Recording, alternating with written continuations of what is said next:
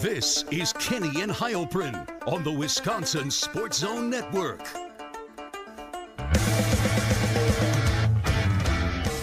Welcome in, everybody. It is Kenny and Heilprin. It is a podcast special on this very fine Tuesday. Uh, no live show. We will be back live on Thursday night. But I'm Ben Kenny, thrilled to be with you on a on a news-packed day, a day that I've looked forward to since it began for a very specific story I will get to in a second. That is Zach Heilprin. Hello, Zach. Hello, Benjamin. Ah, how are you? Are you are you chomping at the bit to watch some watch some football without tackling? What do you mean? Spring ball? Or is there a lot of tackling? in Oh, I was like, what? Are you. I, what are you talking about? The Pro Bowl was this past weekend. Um, no, I, uh, I, yes, we, gosh, five, six weeks away still from uh, spring ball, but That's a long time. it feels like a long time, and yet, I mean, that may just because be because of how the basketball team is playing. Usually, you know, February when the team's playing well for fans, probably like flies by, and then you're right there. It's March Madness. It doesn't. It's not flying by right now. It's not flying by. Uh, the first week of February is taking forever, and I imagine the rest of February is going to take forever as well. yeah, the Not, not to be a doubter. Not to be a doubter. oh, I'll doubt. I, I'm fine doubting. Um, the the Greg Gard conversation has continued, and uh, you know what? I'll be a good podcast host here. I- I'm going to outline what we're going to talk about today, like a professional. Mm. We'll touch on the Greg Gard thing at the end, but I just have a general thought having hosted radio this week and seeing what the discourse has become. So that's coming up later. We will talk about returning production for this Wisconsin team, football team, heading into the spring. Another cool hype video as well, I will note. Social media teams killing it. We will talk about the news that Chase Wolf is no longer with the program, that coming out yesterday. Uh, but before we get to the big story of the day that uh, should lead our show and will lead our show, if you're listening on going to lead our show, podcast, say it again. It's not going to lead our show, though. Oh, it is. Uh, uh, no, the big story. It's separate from those three. Uh, I'm keeping the suspense going. Okay. We'll be live Thursday, 5 to 6, Monk's Bar and Grill in Sun Prairie. If you missed our recent episodes there with Skyler Bell and with Darryl Peterson, go check that out. They both then became dudes of the week on Brady Collins, the strengths coach, Twitter. So are- we saying there's a Kenny and Heilprin bump with the team? Maybe. Hard to say. Early indications are that there's a there's definitely a helping force there if you And- come on and- the show. And our other two guys we've had out there, Jack Nelson, Tanor Bortolini, also dudes of the weekend uh, through these first two weeks. the brand is strong, I'll say. Or if there are players out there that listen to this show that want to become a dude of the week, just say. More than yeah, more than happy to have you out Monk's anytime. Bar and Grill, five to six Thursday. And uh, again, if you're listening on podcast, leave a review. Follow the show on Twitter at Kenny underscore Heilprin. If you have stuff you want us to discuss, that is a very good place to reach us. Zach, Zach, Zach. I smiled yesterday when I got home. Do you want to know why? Well, I know why, but you can uh, let all the masses know. a tweet from one Stewart Mandel, which was then shared by many others. He is a big, he's the editor of The Athletic, college football writer. It is a picture of a new contract for one Iowa offensive coordinator, Brian Ferentz. The contract reads University of Iowa offensive coordinator and quarterbacks coach Brian Ferentz has signed an amended contract for the 2023 season with financial incentives based on designated performance objectives. And then a bunch of official BS that I don't care about. It goes on to say the contract amendments include a salary of $850,000 effective February 1st, 2023. I, I can't can't get through this without laughing. The designated performance objectives for the 2023 season include an average of at least 25 points per game and a minimum of seven wins, including the regular season and a bowl game. It is then noted that if he reaches these thresholds, as in Iowa goes seven and six and averages 25 points per game, he gets an $100,000 bonus and a new two year contract. Ridiculous. Zach, your thoughts? No, uh, this is your thing. I'm going to let you go ahead and, and say it because I look, the dude, there was no chance in your mind that he was going to be back because there's no chance that Cade McNamara is ever going to go play for uh, Brian Ferentz. And it appears he did absolutely everything possible, not or I did everything possible to still be there. I mean, an amended contract, putting in things that if you do not do this, if you do not score 25 points a game, which I think would have been like what, 80th, 90th in the country, 86th, 86th, you're fired. That's how desperate uh, he wanted to be to stay there, and how desperate Kirk Ferentz was to not wanting to have to fire his his son. But this is your thing, man. You're the one that said you're more excited for Brian Ferentz being back than you are for Luke Fickell. so you go ahead and give me your take. Uh, I'm sure you've been sitting on it. I, mean, you, I shouldn't say you've probably been on you've been on air for the last couple of days, so you maybe were able to get it out there. But I don't think anybody here maybe knows how you feel about it. Well, in regards to my excitement for him returning compared to Luke Fickell, no comment. That's as far yeah, as I'll go when it comes yeah, to so that. That's yeah. Uh, we know what no comments mean these days. um, I like it should be noted that last year, when they were setting records for the worst offense known in human history, they were doing so without all their top receivers and their line was all hurt. And they just didn't have a D1 team there because, like, they had one scholarship receiver for the first month of the year. So there were other things at play last year that made it especially bad. But the funniest part of all this, for me at least, was to watch the Iowa fan reaction and the look when Scott Dochterman, uh, Iowa covers Iowa for the Athletic, tweeted it out. He tweeted it out with a with a clause at the bottom asking people please not to break things when they read his article. Uh, it, uh, I was wrong clearly that Cade McNamara would transfer there, uh, and uh, Ferentz would be back. I didn't think it was possible. I don't think they'll possibly be as bad as last year, but it is objectively hilarious that you are a supposedly really solid level D1 college football program that has had a lot of success for the last 20 whatever years under Kirk Ferentz. And there's a specific performance uh, clause in your offensive coordinator's contract where when they play Nebraska to finish the year in Lincoln and they're averaging 24.2 points per game, America's tuning into the game to see if they get 26 to see if Brian Ferentz gets fired. It is it it's somewhat ridiculous, at at least hilarious to me that there's a number on this. They put a number. They said you have to average this amount of points to keep your job, and it's not a very high bar. well, I mean, compared to the last two years, it is. Uh, when you average 17 last year, they averaged 23. I think the year before, one was 99th in the country, the other was what 117th or something like that.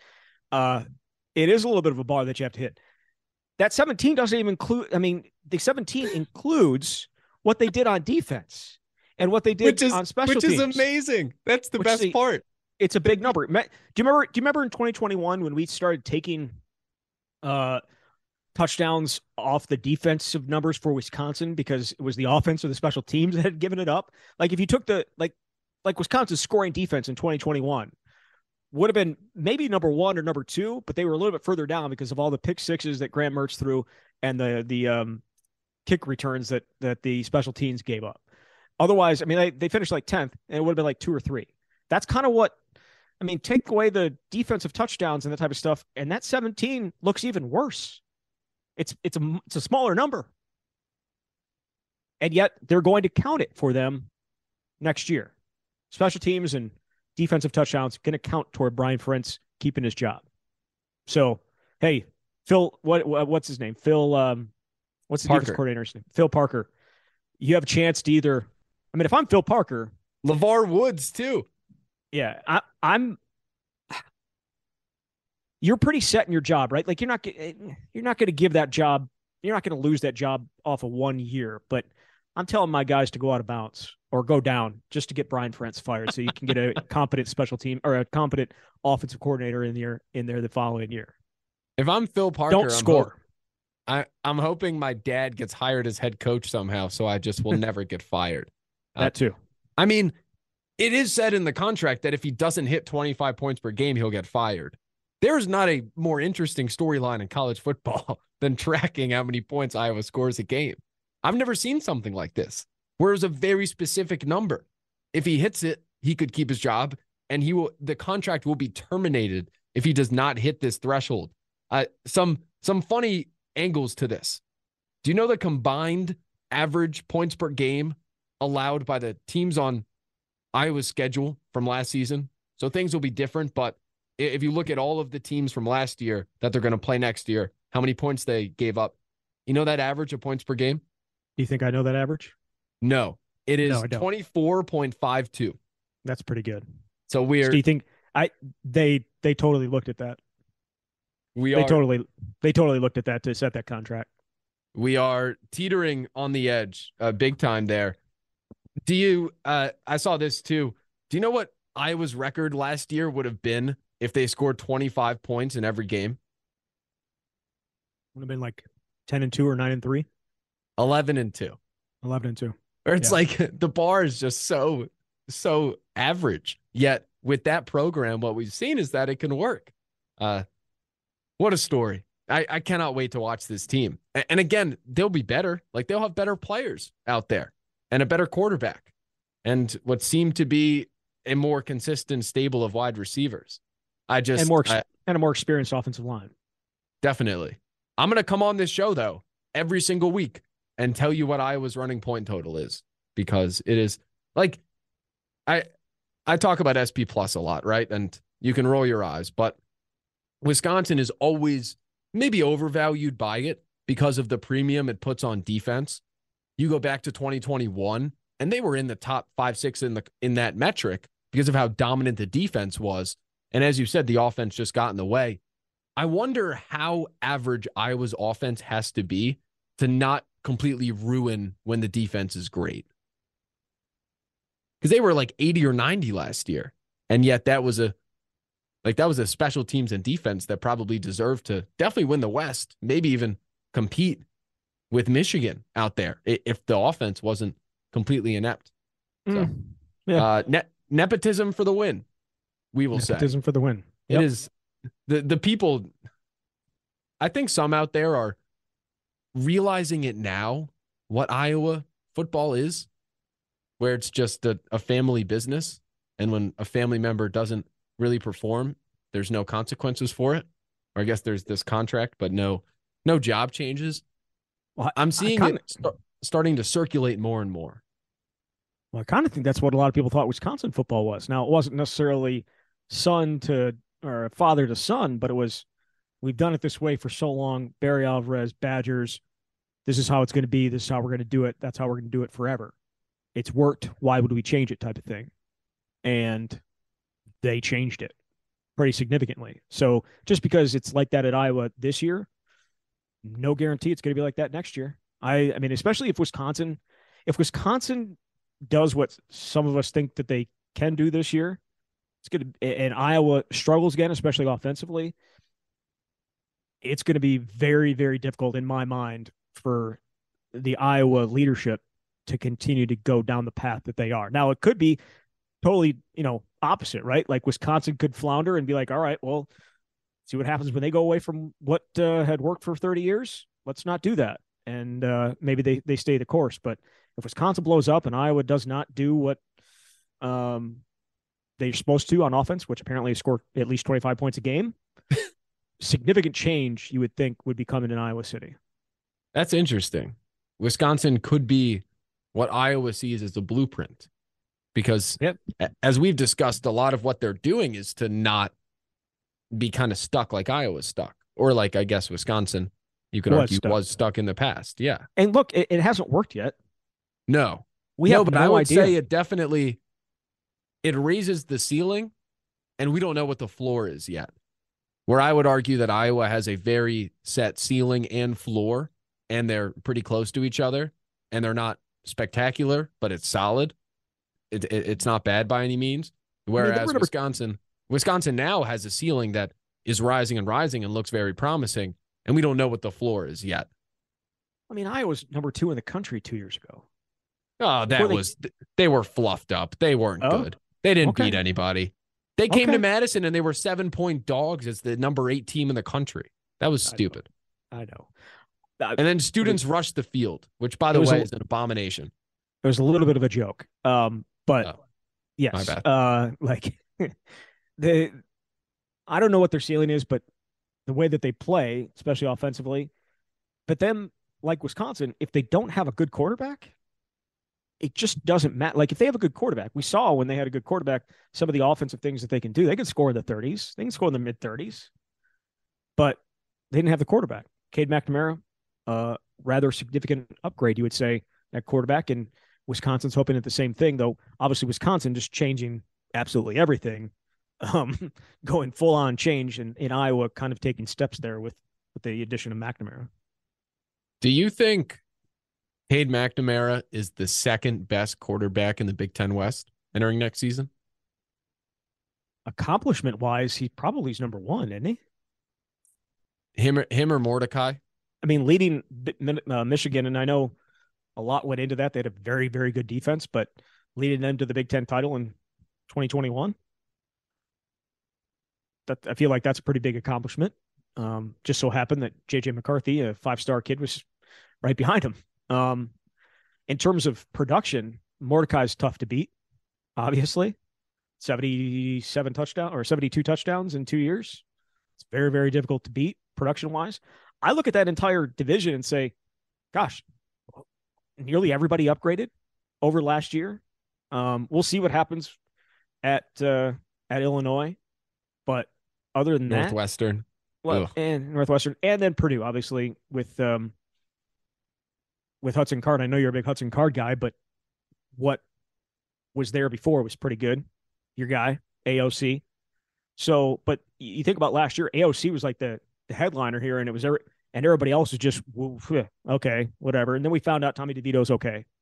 But this year, you have names that have had some production and some success other places now at the top, leading some of these teams. So I think the Big Ten West, while it's not it's not exactly the Pac-12, um, it's not nearly as bad quarterback wise as it has been in recent years.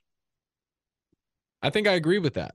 And this is coming from somebody that after week zero of last year, before the Badgers played a game, I wondered if the Big Ten West had good quarterbacks, and I named Ryan Hilinski in that group. And as time went on, job. that proved to not be true. Now I don't think to, it was. He just got to play Nebraska.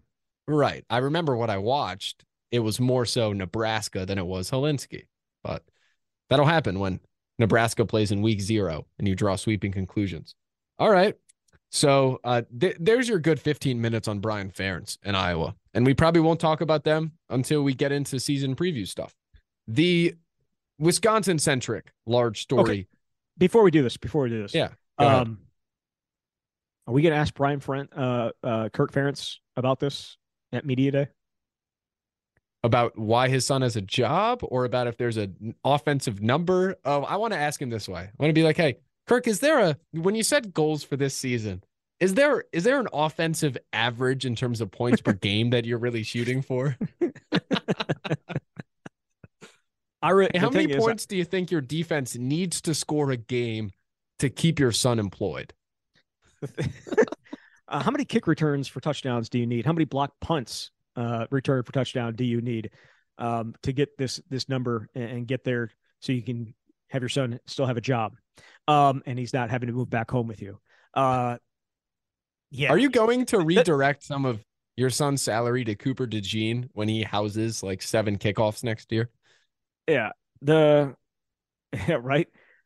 The problem is I like Kirk Ferentz. Um I love Kirk Ferentz. He's always he's always been every time I've asked him beyond, he said yes, like Big Ten Media Days. And that is, as you know, as you found out last year, that is not a guarantee. Um, some people will say no and no and no and no before you finally get a yes. Um, Bret Bielema, how Bret? you doing? Bret Bielema, how you doing? Well, he so, didn't say no the first time. His athletic director did. Yeah, right, exactly. Josh Whitman said no, and then he's like, "Who the hell are you?" Um, but that's it. That doesn't happen all the time, and Kirk Ferentz is always willing to sit down and talk. So uh, I think I've talked to him almost every year I've been there, and uh, I like it. And in Iowa and Wisconsin, because they were so similar for so long, um, it, it kind of made sense. But yeah, I so it'd be very hard to disrespect him right to his face like that. So I probably wouldn't do it, but I would want to. I think if we hit some softballs first and it's clear that it's a lighthearted joking setting, I would ah I would love to th- just give me give me a number on offense that you want to strive to score a game. And I want to see if he says 25. I'm sure he would. 25.1 and yeah, 25. 25. It should have I wonder if there I wonder if there are clauses in there of what if it's like 24.98 or what if you they, round up? yeah. Uh, how do we deal with those situations? What if they're a missed extra point away? What if Brian Ferentz's job status comes down to the kicker making a 40 yard field goal? To, mm. Oh, and the better question is what if they're nine points short of keeping Brian Ferentz's job and Nebraska's up like 40 to three and they just start kicking field goals? He's like, I, I need these points. I need them. Need those points. Uh, uh yeah. I can't we'll wait. That's going to yep. be so much fun. All right. There's Iowa talk. There's Brian Ferentz talk. Chase Wolf, Jesse Temple of The Athletic put out an article yesterday uh, breaking the news that Chase Wolf is no longer with the Wisconsin football program. That is after he had uh, talked about his plans to return after the bowl game. There are a lot of details in the article. I urge everyone to go read it, including the fact that Wolf uh, felt like, or he was guaranteed a chance to compete for the starting job early on uh, during Fickell's tenure. And then the Mordecai situation, he comes to Wisconsin, and the messaging became then that Mordecai is the starter and that Wolf would not be competing for the starting job, which he didn't seem thrilled by reading through the piece. And now announces that he is no longer with the program. Uh, Zach, first I asked big picture, what do you think? Yeah. So, um, big picture, I think people will forget about this in a couple days. I, I don't think it's it's not a big story. Um, it's only big because somebody went on the uh, I shouldn't say went on the record, but um, gave some gave some quotes that made it look made Wisconsin um, look a little bad because it, it said originally we're t- we're taking two to three quarterbacks out of the portal, but you'll have a chance to compete. And a few weeks later, after those quarterbacks turned into Nick Evers, Braden Locke, but most importantly, Tanner Mordecai, the opportunity to compete is gone. That said, Chase Wolf in a competition ain't winning that job. You know what I mean? Like it's, it, but I think there's two different things here. There's does he have a chance to win the job with, uh, against Tanner Mordecai? No. Does he deserve the opportunity to compete for that starting job when you because that's what you told him? I kind of think yes, but it's irrelevant.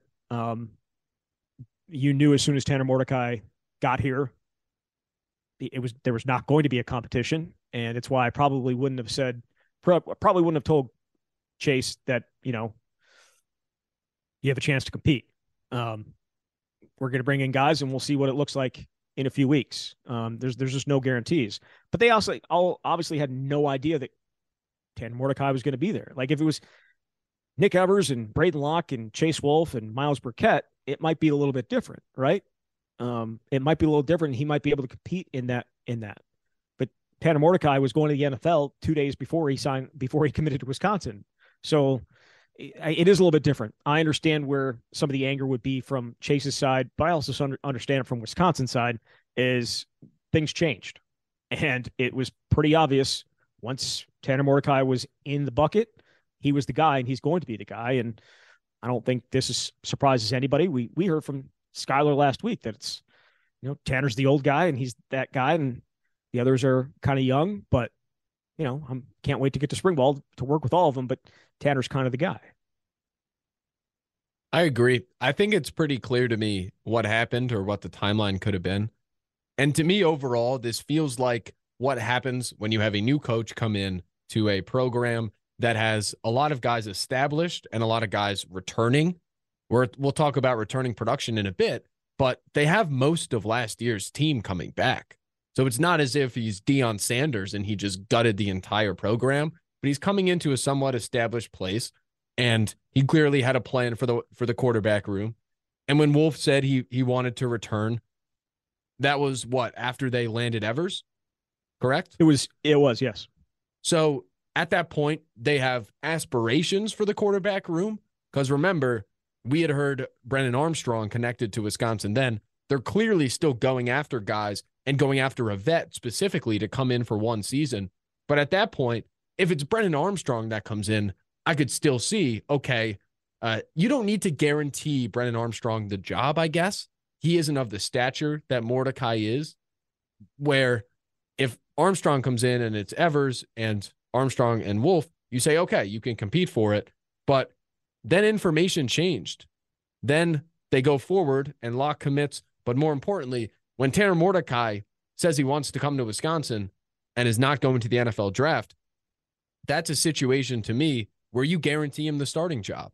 I don't think Tanner Mordecai comes to Wisconsin and willingly foregoes going to the draft unless he has guarantees in there where he's told, okay, you're the starter. They're young guys.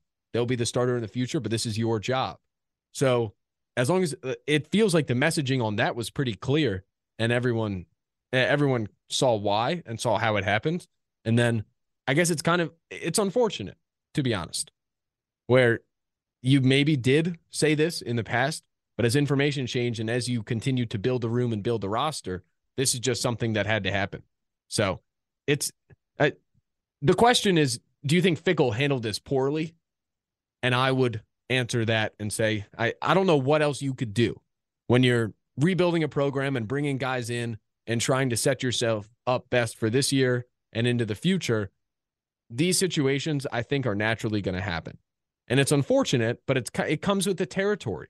Like if you have all new faces coming in, there are people that not as if he, he was usurped in any way, like he wasn't the starter. It's just a question of compete or not compete. But as you said, I don't think he would win it anyway. Like there were chances to win the job in the past when Graham Mertz was not playing great football and he couldn't do it then. So I think it'd also be said that it, there wasn't much of a competition either there. Like it's not like they I mean, it was I can't remember the last time it was open. It was always Graham Mertz. Wasn't ever going to be Chase Wolf. Um, I think it shouldn't have been either. Uh, I watched Chase a lot in practice. He had his good days and he had his bad days. He was just never consistent enough, and we saw that in the games. But there's a difference between thinking you have a chance to be the starter and actually being given the chance to be the starter. Um, and I don't think anybody thought, as I said before, Chase was ever going to be the starter, but they told him he would be able to compete. And a few weeks later, he wasn't. So um, that's what it is. And things change. And I have, you know, I don't feel bad for Chase. He got to play football for five years. He got uh, to do it for free. Um, a lot of it backing up guys, but um, it's if he wants to go play somewhere else, more power to him. It was only like what a couple of weeks, three weeks maybe, um, between saying he could compete and he couldn't. I mean, this has been known for almost a month now that he wasn't going to be around. We just now got the story. So there's a, it's unfortunate. I'll say that it's unfortunate, but it's also something that no one's going to remember in about two days. I agree with that part of it. Do you think Fickell could have handled this better, or do you just think it's a it comes with the territory? I mean, the only thing is, he said they were bringing two to three guys in. They brought two to three guys in. He said that they were going to. This uh, let's also be fair about this. This is this comes from what appears to be Chase's side of things, right? Now Chase was uh, declined to comment. Wisconsin declined uh, declined to comment, but the the quotes within the story seem to paint it from Chase's side. So that we know that side of it. We don't know what Wisconsin told him in regards to whether being a starter or not. We don't know this. So we're we're just taking it based on what he said. But if that's if that's what they said, and th- three weeks later it had changed, it happens. Um, I don't know how you handle it better, other than to say, you know, uh, you know, we're bringing guys in and we'll see how it plays out, and and maybe you maybe you'll have a shot. But anybody realistic and high uh, college quarterbacks probably aren't the greatest people, in high school or college athletes probably aren't the greatest people to ask about realistic expectations. But um, he wasn't going to be the starter. He had five years to do it. He never did. Six year wasn't going to be it. And when you look at when Tanner Mordecai committed, there were still weeks left in the portal window. Where this, yeah, I, maybe he's Braden, just not playing anymore. I don't know. To me, it felt like he came back in general to I'd be a vet in the room. Maybe if he wanted to coach, get a jump start on it, but to finish whatever degree, it didn't ever no, feel actually, like something where he could have realistically won a job. Well, the, the thing is, I mean, but again, what did I just say? How real? Well, you're you're younger, youngish, but you never played college sports. Uh, never got a scholarship to anywhere. You were a fantastic, I understand, high school basketball player. He played with Baseball. an NBA player. Uh, oh, sorry, whatever. I was trash at basketball. I just made the team. Whatever. Um, and so guys, and and it's and I obviously never did either, but being around these guys, it's not always the most realistic group of people. Like their their expectations because they were the greatest thing at their high school and in their town, they are always going to make it. And so realistic expectations for for them aren't realistic expectations for most people. So right, Iowa thinks Brian Ferentz can score 25 points a game. I know it's unrealistic expectations. Even Gary Barta has some unrealistic expectations, but you know, you just the, the unrealistic expectations are also what drive people to be great, right? Like there are some that may seem like unrealistic expectations, and then they go and turn things uh, just like on their head, and it's it's like a JJ Watt situation, going from a MAC tight end to a Pro Football Hall of Fame defensive end. Though, like when people when he's talking about, you know, going to the NFL and all that stuff, when he's a tight end at Central Michigan, no one's everyone's looking at him like you have those are unrealistic expectations but that's just how some people are. And I'm not saying that's what Chase was, but or anybody was, but there are there are guys that think they're much better than they actually are, and um, some are finding out they are who they are. So where does this leave us now? They need to get to 85. I don't know what number they're at. I think you I have it tracked. Well, no, I, I don't. The the last time I checked, um, it gotcha. was at 90, 91. Um, and so I guess this makes 90. We don't know. I mean, it took a month for this to get out. Uh, so maybe there are others that uh, are also not with the team. Um, but yeah, I uh, the thing is they don't have to be down there until the guys show up in the summer. And we we know that there's going to be movement in the portal. The portal opens May 1st to the 15th. Whoever isn't getting playing time in the spring, uh, whether it's um, intentional on Wisconsin's part to say, hey, time to move on, or they're just not where they need to be. Uh, they're not getting the playing time that they think they should. We'll hit the portal and uh, scholarships will open up. And I'm sure Wisconsin will keep their hand in the portal as well, potentially bring guys the other way. But if it comes down to it, Luke Fickell can say, yeah, um, you can leave. Like he can take scholarships away from guys as a new coach. He can do that um, kind of like what Deion Sanders did at Colorado. I don't think it'll come to that, and it's based based on this Chase Wolf situation. I don't think they want to do that. Um, they certainly don't want that that type of narrative around the program. So I, I think I think it'll all work itself out. It always does, and um, there will be guys, and and Chase may have been one of those guys that would have moved on before we get winning, after not winning the job. Yeah, I see that. I'm with you. I agree. It it comes with the territory, and I do think in however many weeks it won't be remembered. I think those that follow everything closely will file this away, or especially, I guess, look at this scenario as we go past spring ball, and there might be more instances of this to come. And it's kind of like it's not the best situation with a coach coming in and maybe having to to bring a roster down to a number, but it is what it is in college football when you have a coach take over a program. Did you see the new hype video on on Wisconsin's Twitter account? Yes, it made me want to run through a brick wall. Um, really, really well done. I don't mean to be that guy. Um, really, really well done. That's what I was going to say. It's yeah, just no, it, it's well done. Uh, the producing work is is unbelievable. They got some dudes up in there. They got some dudes uh, in that video department um, Jerry and a couple and Eric. They got a couple of really talented guys in that room, and I'm not naming everybody here, but uh, a lot of talent in that room. A lot of really good stuff from the social media team, just in general. Um, and uh, yeah, it's a great video. Great video. It's there to sell tickets. That's what it's there. That's what it's there for. I don't know if you saw the link on the on the tweet. It was a ticket. It was a link to tickets. So yeah, hype video. Yeah, buy tickets, please. Yes, video. I did not click on the link, but But you saw, but you saw it. I didn't see if there was or not. I just saw the video and watched Okay. it. But I, maybe I- there's. I don't want to be.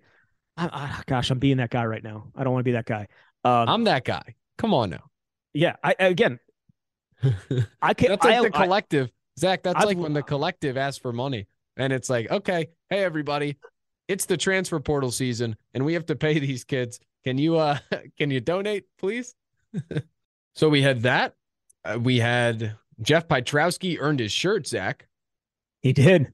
So we do you remember we asked Darryl Peterson if he would have a role in it, whether he would have a say in whether uh, he would get to you know decide who gets their shirt and who doesn't. And it turns out he did because that was uh, I- think it was Brady Collins saying, "Hey DP, got somebody in your group that earned a shirt." So yeah, they got an opportunity to say who gets uh, the shirt, and Jeff Pietrowski the first one in. Cool. 12 and oh. 0. 12 and 0. 15 and 0 according to Braylon Allen. What did what did Jesse say?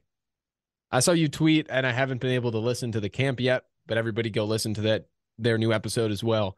Haven't been able to listen today for obvious reasons. What did he say is the record For what? for Wisconsin? Oh, uh, I locked. He locked in at ten and two.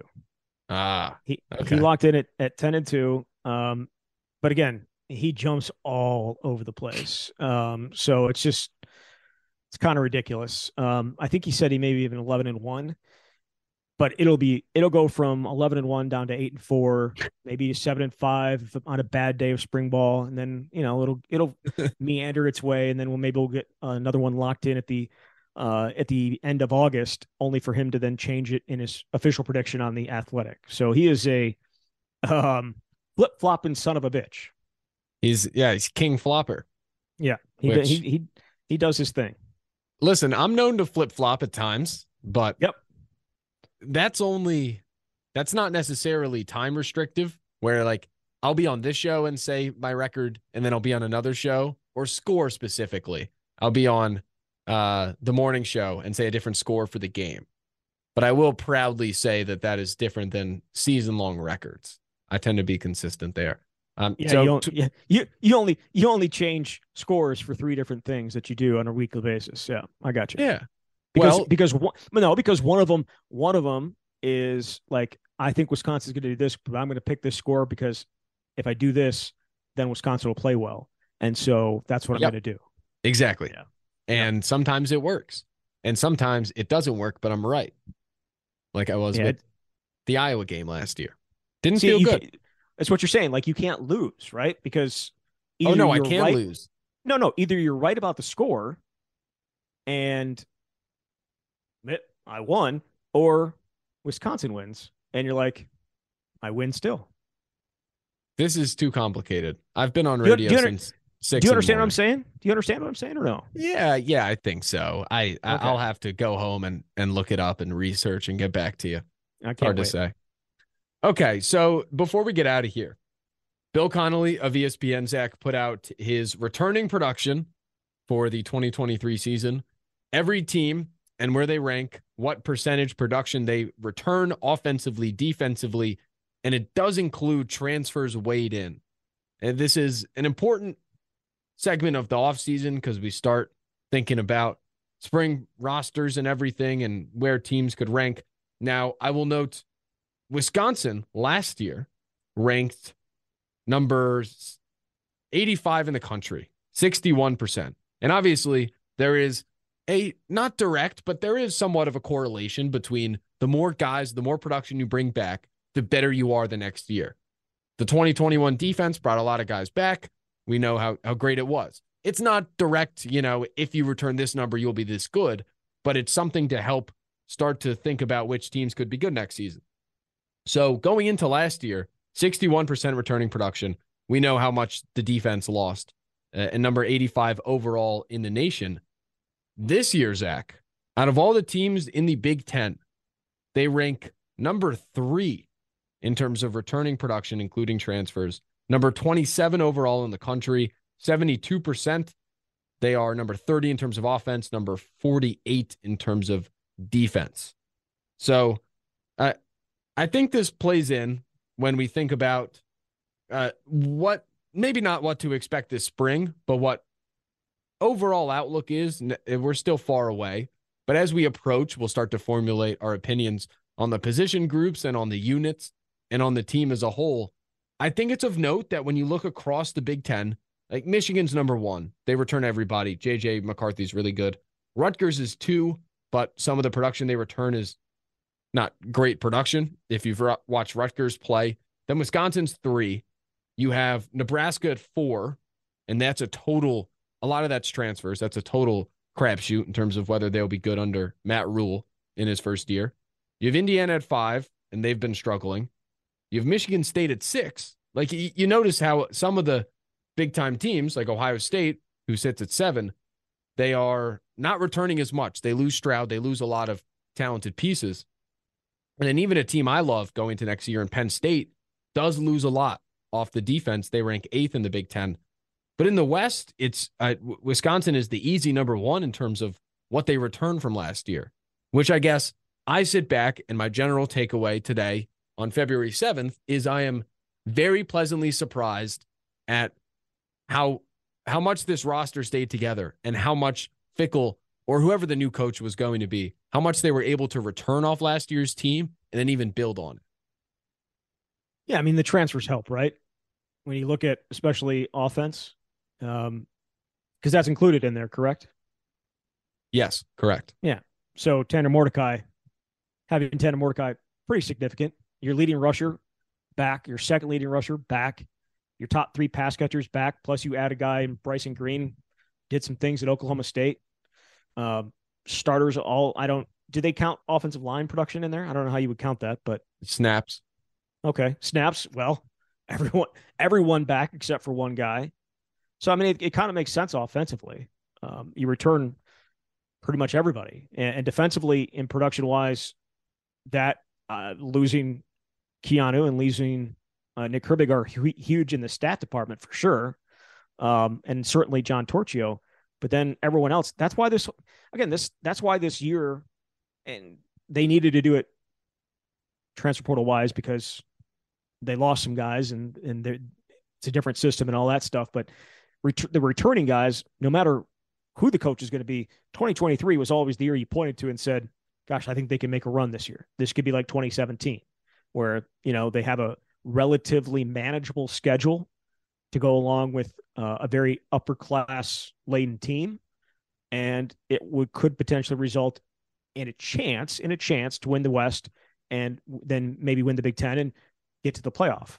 That was always, I think, what a lot of people thought 2023 was going to be. Now, obviously, what happened last year completely maybe threw some of that out the window, but a lot of those guys are still here that people were very excited about last year and a new system and everything like that. We don't know exactly what it's going to look like, but I'm not overly surprised that they returned that much. We knew what was coming back. And I think they have a chance to be good for that reason. Um, the only problem is it's the unknown of are they, is it going to hit right away? Is it going to work the way it needs to? I'm talking about the offense. And what does the defense do and look like with a new coordinator um, and perhaps a little bit new scheme, there's the unknowns that are thrown into the returning production. Otherwise, feel pretty good about it. I'm impressed, I'll say, compared to where we were when Paul Chryst was fired. If you had told me the roster would look like this sitting in early February, I would be somewhat surprised, honestly, and very impressed that it's all gone the way that it's gone. Here's a little Big Ten West way too early preview. The mm. bottom four teams in the Big Ten in returning production in order, meaning the lowest and then on to the fourth lowest. The lowest in the conference, Northwestern. They might have another struggle of a season. Number 13, the Iowa Hawkeyes. They lose some absolute studs on that defensive line, but obviously there are upgrades with the quarterback and tight end. So again, this does not mean close to everything, but it's an early baseline to go off. How do they how do they decide with with like Cade McNamara, who barely played last year, but obviously had a ton of experience the previous year.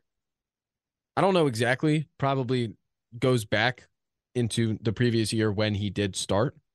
Okay. I don't know exactly. Um. I do know that it's factored in with there's tackles, how many of your defensive tackles and everything, and then defensive snaps. I'm sure the weighting changes of it, but I mean they lose Jack Campbell, who's you know their all star linebacker. We're talking about Iowa too much, but they, they lose a lot. Not to get into their defense. The third lowest returning production in the Big Ten, Minnesota, at number 87 in the country, 58%. And the fourth lowest is Illinois. So when you do look across the Big Ten West uh, and then Purdue's down there at nine, it's like, again, it, it's always ripe for the taking because it's the West. But this year, especially, man, depending on how all the quarterback stuff shapes out and whether Sims is good or whether Card's good and McNamara, if, if he's any good, what Illinois does. Aside from all that, Wisconsin is well positioned where we sit today. We'll say that. Yep, for sure. All right. Uh, we again will be live Thursday, Monks and Sun Prairie, five to six. Come out, say hello, listen to the podcast. Because you all are listening on podcast right now, I urge you please leave a review, subscribe, follow the show on Twitter. It's where a lot of the polls and stuff get posted. And then listen to the camp and the swing with Zach and Jesse as well. Great podcast. Before we get out of here, a couple minutes. I just wanted to get something off my chest about Greg Gard, if I may. So you might go for it. We we spoke after the uh, recent loss. I forget which one. They're all mushed in my brain. We kind of did the whole Greg Gard, what's happening conversation. And I wanted to do it because we hadn't talked basketball a lot or we hadn't done it day to day like we do football, where when they lose, and it happens on Twitter, it happens with callers into our shows, it happens everywhere. It happens with other shows elsewhere where you see clips posted or polls or whatever. Every single time the team loses a freaking game, Greg Gard's fired. Oh, he stinks. Look at everything that's happened in the past. Everything's horrible. Let's forget about all the good that happened last year. And oh, he didn't coach well last year. Johnny Davis was just good. It and I, I know there's all this, there's always been this vitriol towards him, but with them struggling, they lose the game to Northwestern. Oh, look, look, he's a terrible coach. They lost Northwestern. And it's like, I get it. They lost. It stinks. The team can't make free throws anymore, which is weird. And when you are doubling two guys in the post, you need other guys to hit shots to help them. And was the final possessions handled great? I don't know. Like I, I disagreed with. I would have liked a little more, or at least better execution out of those sets. But overall, it's like it's the same team that's still struggling. Yet people act as if it's another complete fall off the cliff, Greg Gard stinks moment after every loss. I, I sit back and it's like that's the same team I've been watching for two weeks, and I would I would love it if they saw drastic improvement but it's not as if Greg Gard had the chance to rebolster the roster and go to the portal a week ago, and now it must be different today. That's why I want to put it off to the offseason. That's all. All right. You do it. I don't know what you want from me. I I uh I have said I think I'm I've tired of my, it. I'm tired I mean, of it in the middle of the season after every loss. I'll say that. And there's huh. What? I want to see the be- I, I want to find the best way to approach this. There was a there was a poll out there. Who I bl- go ahead. Who do you blame for Wisconsin's loss to Northwestern? The team, the student section, or the old people? And I almost threw my computer through a window. That is all. um, like what are we doing here? Yeah, it's, it's hard to get up and get excited when the team can't make baskets. And this team is struggling. And especially in the paint next to the basket, they have struggled to make said baskets. We'll go to the offseason, and we'll talk about how the team can improve, and then maybe we'll have these conversations. But it, like if they lose to whoever the hell they play, Penn State and then Nebraska, everyone's going to say, oh, look, you know, fire Gard, he stinks. Like it's the same team as last week. Can you not enter with expectations of maybe they're not that good?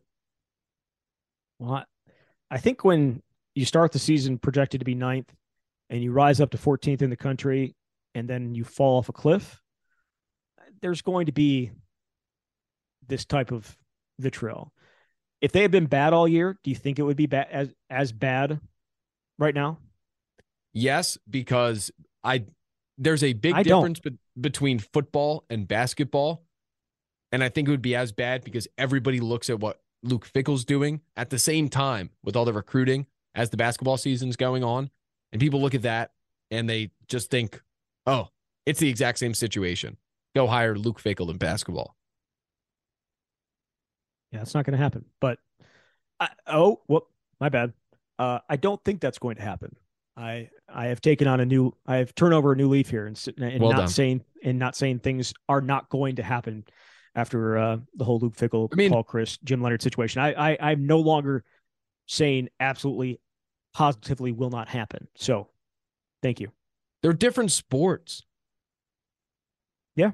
Not not They are. only is it uh, like the nature of football, as I've talked about, is there are usually some great candidates in the group of five level. And I don't know as much about basketball coaching movement, but it's a different sport. It it requires different stuff in recruiting. Basketball recruiting classes are two to three kids. Footballs are 20, 25. And then how important the quarterback position is. In basketball, you can have a kid transfer out or two leave the program, and instantly you're short an entire recruiting class. So th- this isn't making excuses. It's just saying the sports are so drastically different. So, like, yeah, should they apply the same logic of we need to go to the portal and adapt and succeed in the new era of college athletics? Absolutely. But it's not the same as just saying, oh, Greg Gard should just go hire Phil Longo and make the offense move faster. Yeah, I, I mean they the way that they played last year was the fastest they'd played in I believe it was like tw- the last 20 seasons. So um, they had the players to do it, right? Yeah, right. We'll have the player to do it. Yes. Um, that the thing about this, um, trying to make this one sport or the other, it's just they're not the same sport, and it's impossible to sit here and say, do what happened in football. Just do it. Just do it the same way. Just do it. That's it's. Not going to say it doesn't happen, but they're they're two different sports, and it's just not going to work the same way. Probably. The real, the one real basketball take I have is that this team probably won't win consistently this season until Tyler Wahl plays like Tyler Wahl. That's fair. That- and I, That's the biggest thing for me right now. And I'll I will also say that Wisconsin was all over the portal this offseason. They It's just not like they're it's just not like they're not trying. Yeah, because it's hard to get guys to come in and be backups from the portal. It's hard to lose a guy like a Ben Carlson and try to replace him with a guy that's better than Ben Carlson that wants to actually play basketball. Um, And not- Bowman, and- not and to not ha- mention, yeah, well, and Vogt. I mean, you go and look at what Lorne Bowman is doing. I He know he's wasn't- not he doing much, but still, literally almost nothing. Um, but I thought no, I saw losing, flashes. At, at Wisconsin, maybe. Um, Yeah. But yeah, no, losing him, losing Vogt, losing Carlson, not Chris Hodges being ready to play, but they tried to add guys in the front court. They tried to add multiple guys in the front court, and they didn't get it done. And so, does Greg Gard have to own that? Absolutely. But you can't sit here and say he didn't try, it, it, and he's not changing to the way that college basketball is now. And he, they tried, and they're going to try again this offseason. Um, there, that is not a problem for uh, with Greg Gard. He understands what this is about. He understands how this has to play out. They tried. They were unsuccessful. Try again next year. And hopefully have a banner 2024 recruiting class. Because without that, it's going to be extremely, extremely difficult to get things uh, turned around on a consistent basis. You can go to the portal and get like a guy like Max Klesmit for a couple years, but most most of these guys are going to be one and done. And so you have to be able to still be good in, in the high school recruiting. And there's so many good guys in this area and in Minnesota, which Greg has had a ton of success recruiting, that have a chance to come here. And if they get them, there's a there's a path pretty quickly to back to being in contention. They just haven't played good basketball of late. I, that's I mean that's just what it is. Uh, their best players are not playing well, and you're right. Tyler Wahl, without Tyler Wahl turning into Tyler Wahl from last year, they're not going to play um, great basketball. It's going to be very tough because he's he's just so valuable in so many different ways. And yes, they can't hit free throws, but there's so much more to this that um, just isn't working the way it was at the beginning of the year and the way it worked at times last year. So there we are. I, in the past, I've been a Gard critic, even, and I'll end with this.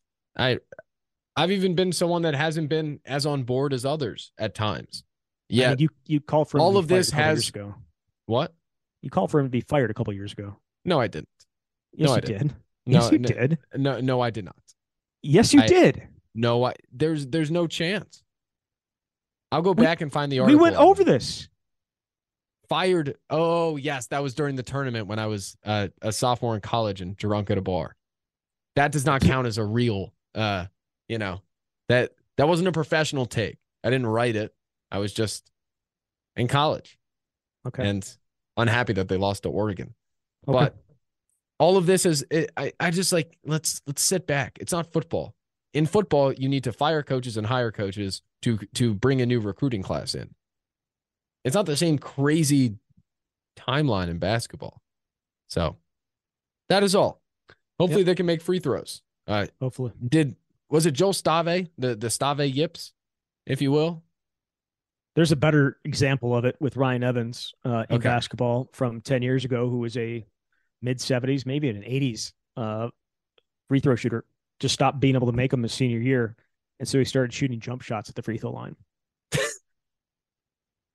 it it didn't I don't work mean much to better. laugh, but It didn't Wow. work much better. But then after that, he went to went and played overseas, and all of a sudden he was great a great free throw shooter again.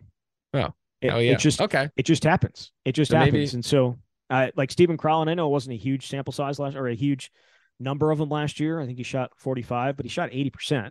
He was shooting, I think, 67% through the first uh, nine games or something like that. And like the last 12, no, since they went back into Big Ten play, he's at like 43.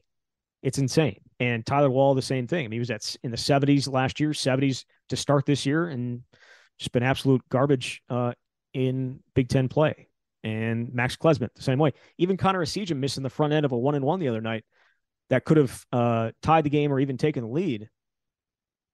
That's that's the guy that you count on, and even he's not making them in clutch situations. So I think the only one that has really made it in clutch situations continuously is Chucky, and even that he's like at seventy five percent for um, for conference play. It's it's bad, and they have not been horribly bad like this since uh, Ethan Happ was shooting most of the free throws. Oh, And usually- I remember that. I was and usually they could- should have started to bench Happ at the end of games. He was their only Yeah. good player. And I was like, yo, Yeah. he, he just can't be out there. It's the worst free Yeah, throw that- shooter I've ever seen.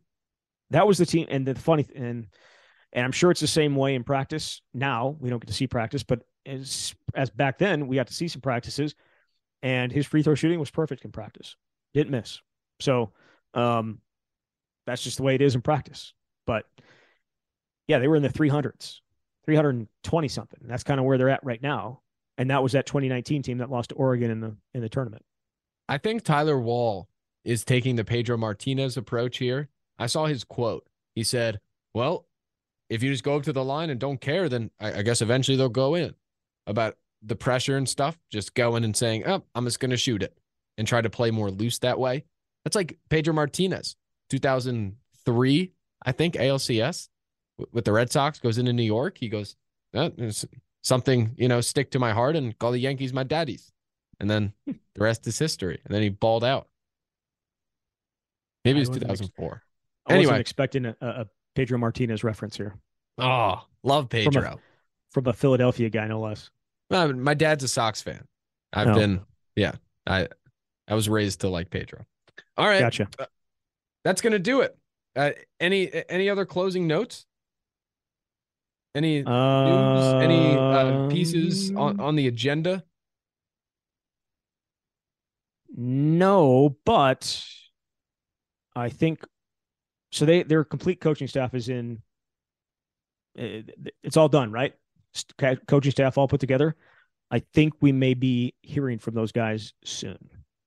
Cool. So we'll have some more information to talk about. I think when we uh, have our show next Tuesday. Awesome. And we will be live Thursday, 5 to 6 at Monk's Bar and Grill. We will talk about whatever's happening because there are always things that are happening, mostly Oh, we're- relating to the football program. Well, Oh. or we're going to be talking about firing a Greg Gard again uh, after Wednesday night. So got, got that going for you too. We're not going to do it. I, I might All right. talk about I might talk about the talk about the firing of Greg Gard or talk about the about the talk t- about and, and you could go on and on. So Okay. All right. All right. Zach, been a pleasure. Talk to you All right. Thursday. See ya.